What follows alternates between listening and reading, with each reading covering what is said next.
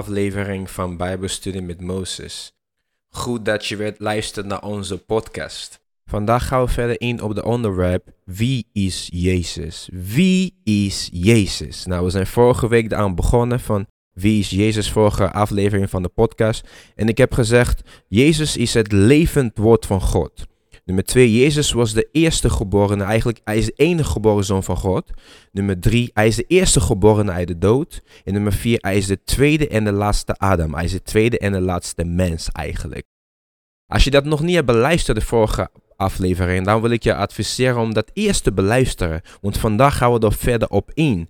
Wie is Jezus? Nou, nummer 5.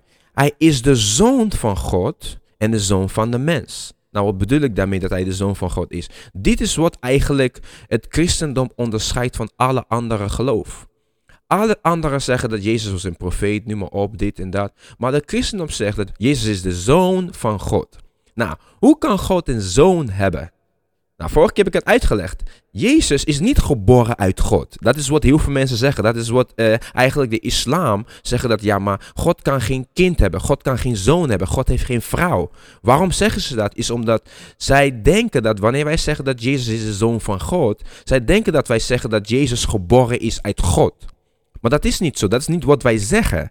Wij zeggen dat Jezus de Zoon van God, omdat Jezus is het woord van God dat mens is geworden. Jezus is God in een fysieke lichaam. Hoor mij nogmaals goed. Jezus is God in het fysieke lichaam. En dan heb ik in de vorige podcast uitgelegd hoe dat komt en wat de Bijbel erover zegt. Nou, de Joden begrepen dit. Mensen uit het Midden-Oosten in de tijd begrepen dit. Toen Jezus zei tegen hun, ik ben de zoon van God, wat deden ze? Ze wilden hem stenigen. Hij vroeg aan hun, hij zegt, waarom willen jullie mij stenigen? Wat heb ik gedaan? Ze zeggen, ja, stenigen jou omdat jij die een mens bent, je maakt jezelf dat je God bent. Omdat hij had gezegd dat hij de zoon van God is. En de mensen begrepen, wanneer jij zegt dat je de zoon van God bent, dan zeg je eigenlijk dat je eigenlijk God bent. Dus we zeggen dat Jezus de zoon van God. Niet dat Jezus geboren is uit God. Ik heb het vorige keer uitgelegd. Ga alsjeblieft opnieuw luisteren naar de vorige podcast. Dus Jezus is de zoon van God. Dat kan je ook zien in het boek van Romeinen 1. Romeinen 1 vers 3. Romeinen 1 vers 3 tot en met 4 zegt het volgende. Ten aanzien van zijn zoon, die wat het, wat het vlees betreft, geboren is uit het geslacht van David wat de geest van heiliging betreft, is met kracht bewezen dat hij de zoon van God is door zijn opstanding uit de doden. Namelijk Jezus Christus onze Heer.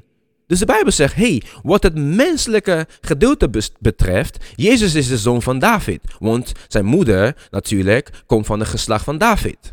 Maar wat de geest betreft, hij is de zoon van God met kracht bewezen door zijn opstanding uit de dood. Zijn opstanding uit de dood liet ons zien dat Jezus niet gewoon alleen maar een mens is. Maar dat hij daadwerkelijk goddelijk is, de zoon van God is. Dat is wat eigenlijk zijn opstanding uit de dood liet zien. Nou, elke andere leider die een religieuze leider was, is dood. En zijn graaf of haar graaf is er nog steeds. Maar Jezus was het enige die opstond uit de dood. Dat liet ons dus zien van, hé, hey, deze man was echt wie hij was, dat hij zei dat hij was. Hij was daadwerkelijk God in een fysieke lichaam. Nou, in het boek van Johannes 3, vers 35 zie je het volgende.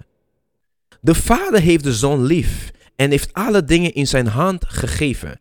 Wie in de Zoon gelooft, heeft eeuwige leven. Maar wie de Zoon ongehoorzaam is, zal het leven niet zien. Maar de toorn van God blijft op hem. Dus de Vader heeft de Zoon lief, zegt hij. En hij heeft alle dingen in zijn hand gegeven. Ik had vorige keer uitgelegd hoe hij de Zoon was geworden. Hij was het woord van God, die alles heeft gemaakt. Het woord van God die God is. Maar nu was hij mens geworden. Dus het woord van God die goddelijk is, was een mens geworden. Dus Jezus is 100% God, maar ook 100% mens. Want hij was een mens geworden, maar zijn leven kwam uit God. Want hij was het woord van God. Nou, nummer 6. Jezus is de redder van de wereld en de mensheid. Deze is een belangrijke. De wereld is op zoek naar een redder. En daarom houden wij allemaal van Spider-Man, Batman. We houden van superheroes. De films van superheroes, Thor, noem maar op. We houden van deze films omdat wij beseffen dat, hey, de wereld heeft een redder nodig. Want de wereld is in een chaotische staat. En we hebben het geprobeerd met, met politiek, met verschillende vormen van uh, politiek. Democratie, theocratie, dictatuur, communisme, socialisme. Maar we zien het werkt niet. De wereld is op zoek naar een redder. En de Bijbel staat dat Jezus is de redder van de wereld. Nou, in het boek van 1 Timotheus 1 vers 15 zegt het volgende. Dit is een betrouwbare woord en alle aanneming waard. Dat Christus Jezus in de wereld gekomen is om zondaars zalig te maken, van wie ik de voornaamste ben. Hij zegt, Christus Jezus is in de wereld gekomen om zondaars te redden. Hij was niet gekomen voor zichzelf. Hij was gekomen om de mensheid te redden. Nou, van wat? Van de verdoemenis, van de ondergang. Wat Adam eigenlijk, wat via Adam in de wereld was binnengekomen. Toen Adam zondigde, zegt de Bijbel, de dood kwam in de wereld. De zonde kwam in de wereld. En daaruit kwam dus alle negatieve dingen. Armoede, ziektes, depressiviteit. Al deze dingen kwamen uit de voor van de mens. Nou, Jezus kwam om de mens weer boven deze dingen te brengen. Dus dat de mens niet meer onder de, onder de heerschappij van Satan zou lijden, maar de mens een nieuw leven zou ontvangen. Nou, in de Romeinen 5 vers 6 staat ook iets heel belangrijk. Laten we lezen in het boek van Romeinen 5 vers 6. Want toen wij nog krachteloos waren, is Christus op de bestemde tijd voor de goddelozen gestorven. We waren krachteloos. We waren onder de machten van deze wereld, onder de machten van de vijand. Maar Christus, oh, dankjewel Jezus. God zond Christus om de mensheid te redden. Nou luister, als je ziek bent, daarvoor was Christus gekomen om jou te genezen, om jou een nieuw leven te geven. Als je arm bent, Jezus kwam zodat je rijk zou worden. Wauw, mensen houden hier niet van om dit te horen. Zeg van, hé, maar hoe kan het zijn dat Jezus wil dat ik rijk ben? Armoede is niet de wil van God. Als jij onder depressiviteit lijdt, Jezus kwam om jou te bevrijden. Als je onder angst leeft, Jezus kwam dat je niet onder angst zou leven, maar een, in het vrijheid van het leven zou wandelen. Vrij door het leven heen zou gaan, met alle zelfverzekerdheid. Nou, Hebreeën 2 vers 14 bekrachtigt eigenlijk deze punt dat Jezus is de redder van de mens en van de wereld. Hebreeën 2 vers 14 zegt het volgende. Omdat nu de kinderen van vlees en bloed zijn, heeft hij eveneens daaraan deel gehad om door de dood hem die de macht over de dood heeft, dat is de duivel, te niet te doen. En allen te verlossen die door angst van de dood gedurende hun hele leven aan slavernij onderworpen waren. Want de Bijbel zegt dat, hé, hey, Iedereen die bang is voor de dood is hun hele leven lang onderworpen aan slavernij. Maar Jezus was gekomen om ons daarvan te verlossen. Om ons daarvan vrij te maken. Om niet meer met angst door het leven heen te gaan. Maar in het vrijheid van het leven te wandelen. Dit is wat Jezus heeft gedaan voor ons. Voor de mensheid. Niet voor christenen. Voor heel de mens. En iedereen die het gelooft. Gaat het ontvangen. Nou, nummer 7 zegt. Jezus is de weg. De waarheid en het leven. Nou, in deze tijd zeggen we altijd van, ja, er zijn meerdere wegen naar Roma. Zeggen ieder, er zijn meerdere wegen naar Roma. Dus met andere woorden, ja, God is alles. Ja, alle religies één. Alles leidt naar God. Niet zo, niet waar. Niet alles leidt naar God. Jezus zei, ik ben de weg. Ik ben de waarheid en ik ben het leven. Niemand komt tot de Vader dan door mij. Dus Jezus zei, hey, het is niet alle wegen naar Roma. Het is niet alle wegen naar God. Nee, de enige weg naar God is Jezus Christus.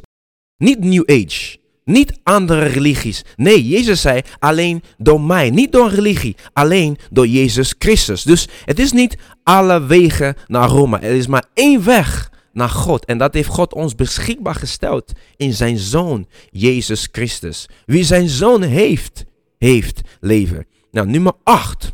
Jezus is de goede herder. Wat bedoel ik daarmee? Jezus is daar om voor de mensen te zorgen. Iedereen die bij hem hoort is zijn schaap. Hij zegt, mijn schapen kennen mijn stem. En ze volgen mij. En als je zijn schaap bent, zegt Jezus, ik zal voor je zorgen. Zegt in het boek van Psalmen 23 vers 1. De Heer is mijn herder. Ik heb alles wat ik nodig heb. De moment dat je Jezus aanneemt, je bent set voor het leven. Je komt niks meer tekort, omdat Hij is jouw herder. En Hij zegt, zichzelf in Johannes 10. Hij zegt, hey, ik ben de goede herder. Ik zorg voor mijn schapen. Wat gaat je weerhouden om Jezus aan te nemen als je dit allemaal hoort? En je gelooft nog niet in hem. En als je in hem gelooft, je vertrouwen in hem moet nu groeien. Hij heeft het beste voor jou. Hij wil dat je het beste wordt. Hij is meer gepassioneerd over je succes dan jij voor je eigen succes. Dus klamp jezelf aan hem vast. Nummer 9. Jezus is de schepper van de hemel en de aarde. Nou, dat zien wij in Genesis 1. Want de Bijbel zegt, in het begin schiep God de hemel en de aarde. En God zei. En ik liet je zien in Genesis 1 dat het woord, zonder het woord is niks, niks ontstaan. Dat kunnen wij zien in Johannes 1, vers 3. En de Bijbel zegt in Johannes 1, vers 3, alle dingen zijn door hem gemaakt. Door het woord. En zonder dit woord is geen ding gemaakt dat gemaakt is. Hij zegt, alle dingen zijn door hem gemaakt. En dat kan je dan zien in vers 14, zegt hij. En het woord was vlees geworden. Dat is Jezus. Dus Jezus heeft alles gemaakt. Alle dingen zijn door hem ontstaan en door hem gemaakt. Want hij was het woord van God in het begin, die mens is geworden. Nou, nummer 10. Jezus is het beeld van de onzichtbare God. Niemand heeft God ooit gezien, maar Jezus heeft ons laten zien wie God is. Dat kunnen wij lezen in Colossense 1, vers 15. Colossense 1, vers 15 zegt het volgende. Hij is het beeld van de onzichtbare God, de eerste geborene van heel de schepping. Hij is, hij is het beeld van het onzichtbare God. Niemand heeft God ooit gezien. Maar zijn enige geboren zoon heeft ons laten zien wie God is. Nou, Johannes 14, vers 9 zegt toch iets heel belangrijk. Johannes 14, vers 9 zegt het volgende. Jezus zei tegen hem, ben ik zo lang bij u en u kent mij niet, Filippus?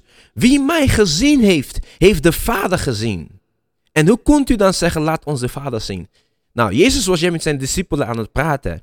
Hij zegt, hey, als je mij gezien hebt, heb je de Vader gezien. De discipelen zeiden van, laat ons de Vader zien. Jezus zei, nee, als je mij gezien hebt, heb je de Vader gezien. Dus Jezus is het beeld van God. Alle andere religies weten niet hoe God eruit ziet. Zijn op zoek naar God. Maar nu in het christendom kwam God naar de mensen toe. En Jezus zei, als je mij ziet, heb je God gezien. Hij is niet de vader, maar hij zegt, als je mij gezien hebt, heb je de vader gezien. Dus de voorheid van de vader, de voorheid van wie God is, is in Jezus Christus. Daarom is hij het woord van God dat mens is geworden. Nou, als je nog niet in Jezus gelooft en je zegt, hey, ik geloof niet in Jezus. Ik wandel nog in verwarring. Ik heb nog een nieuw leven ontvangen. Ik zou deze Jezus willen leren kennen. Wat moet ik ervoor doen? Nou, de Bijbel zegt geloof alleen. Geloof dat Hij opgestaan is uit de dood voor jou. En dat jij een nieuw leven kan ontvangen. Dat Hij de Zoon van God is. En je zou een nieuw leven ontvangen. En als jij dat bent, je zegt Mozes, ik wil Jezus in mijn hart aannemen. Nou, dan wil ik je vragen om mij na te bidden. Zeg Jezus, dank u wel voor uw genade. Dank u wel voor wie u bent.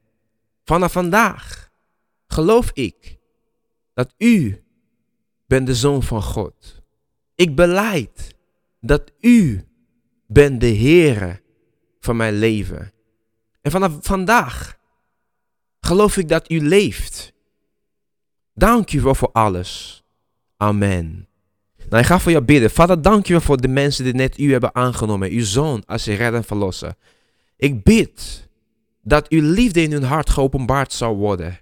Dat het zal toenemen. En dat ze zullen beschermd zijn in de naam van Jezus. En dat ze zullen groeien in Jezus' naam.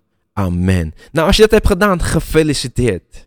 Er is feest in de hemel. En het is nu belangrijk dat je gaat leren wat het christenleven inhoudt. En dat doe je door je Bijbel te lezen. Maar ook door podcast te luisteren, door ons te volgen. En als je vragen hebt, voel je vrij om mij een bericht te sturen. Via Facebook, via Instagram. Stuur mij een bericht en ik zal antwoord geven. Nou, dankjewel dat je hebt geluisterd. En ik zeg, God zegent je rijkelijk.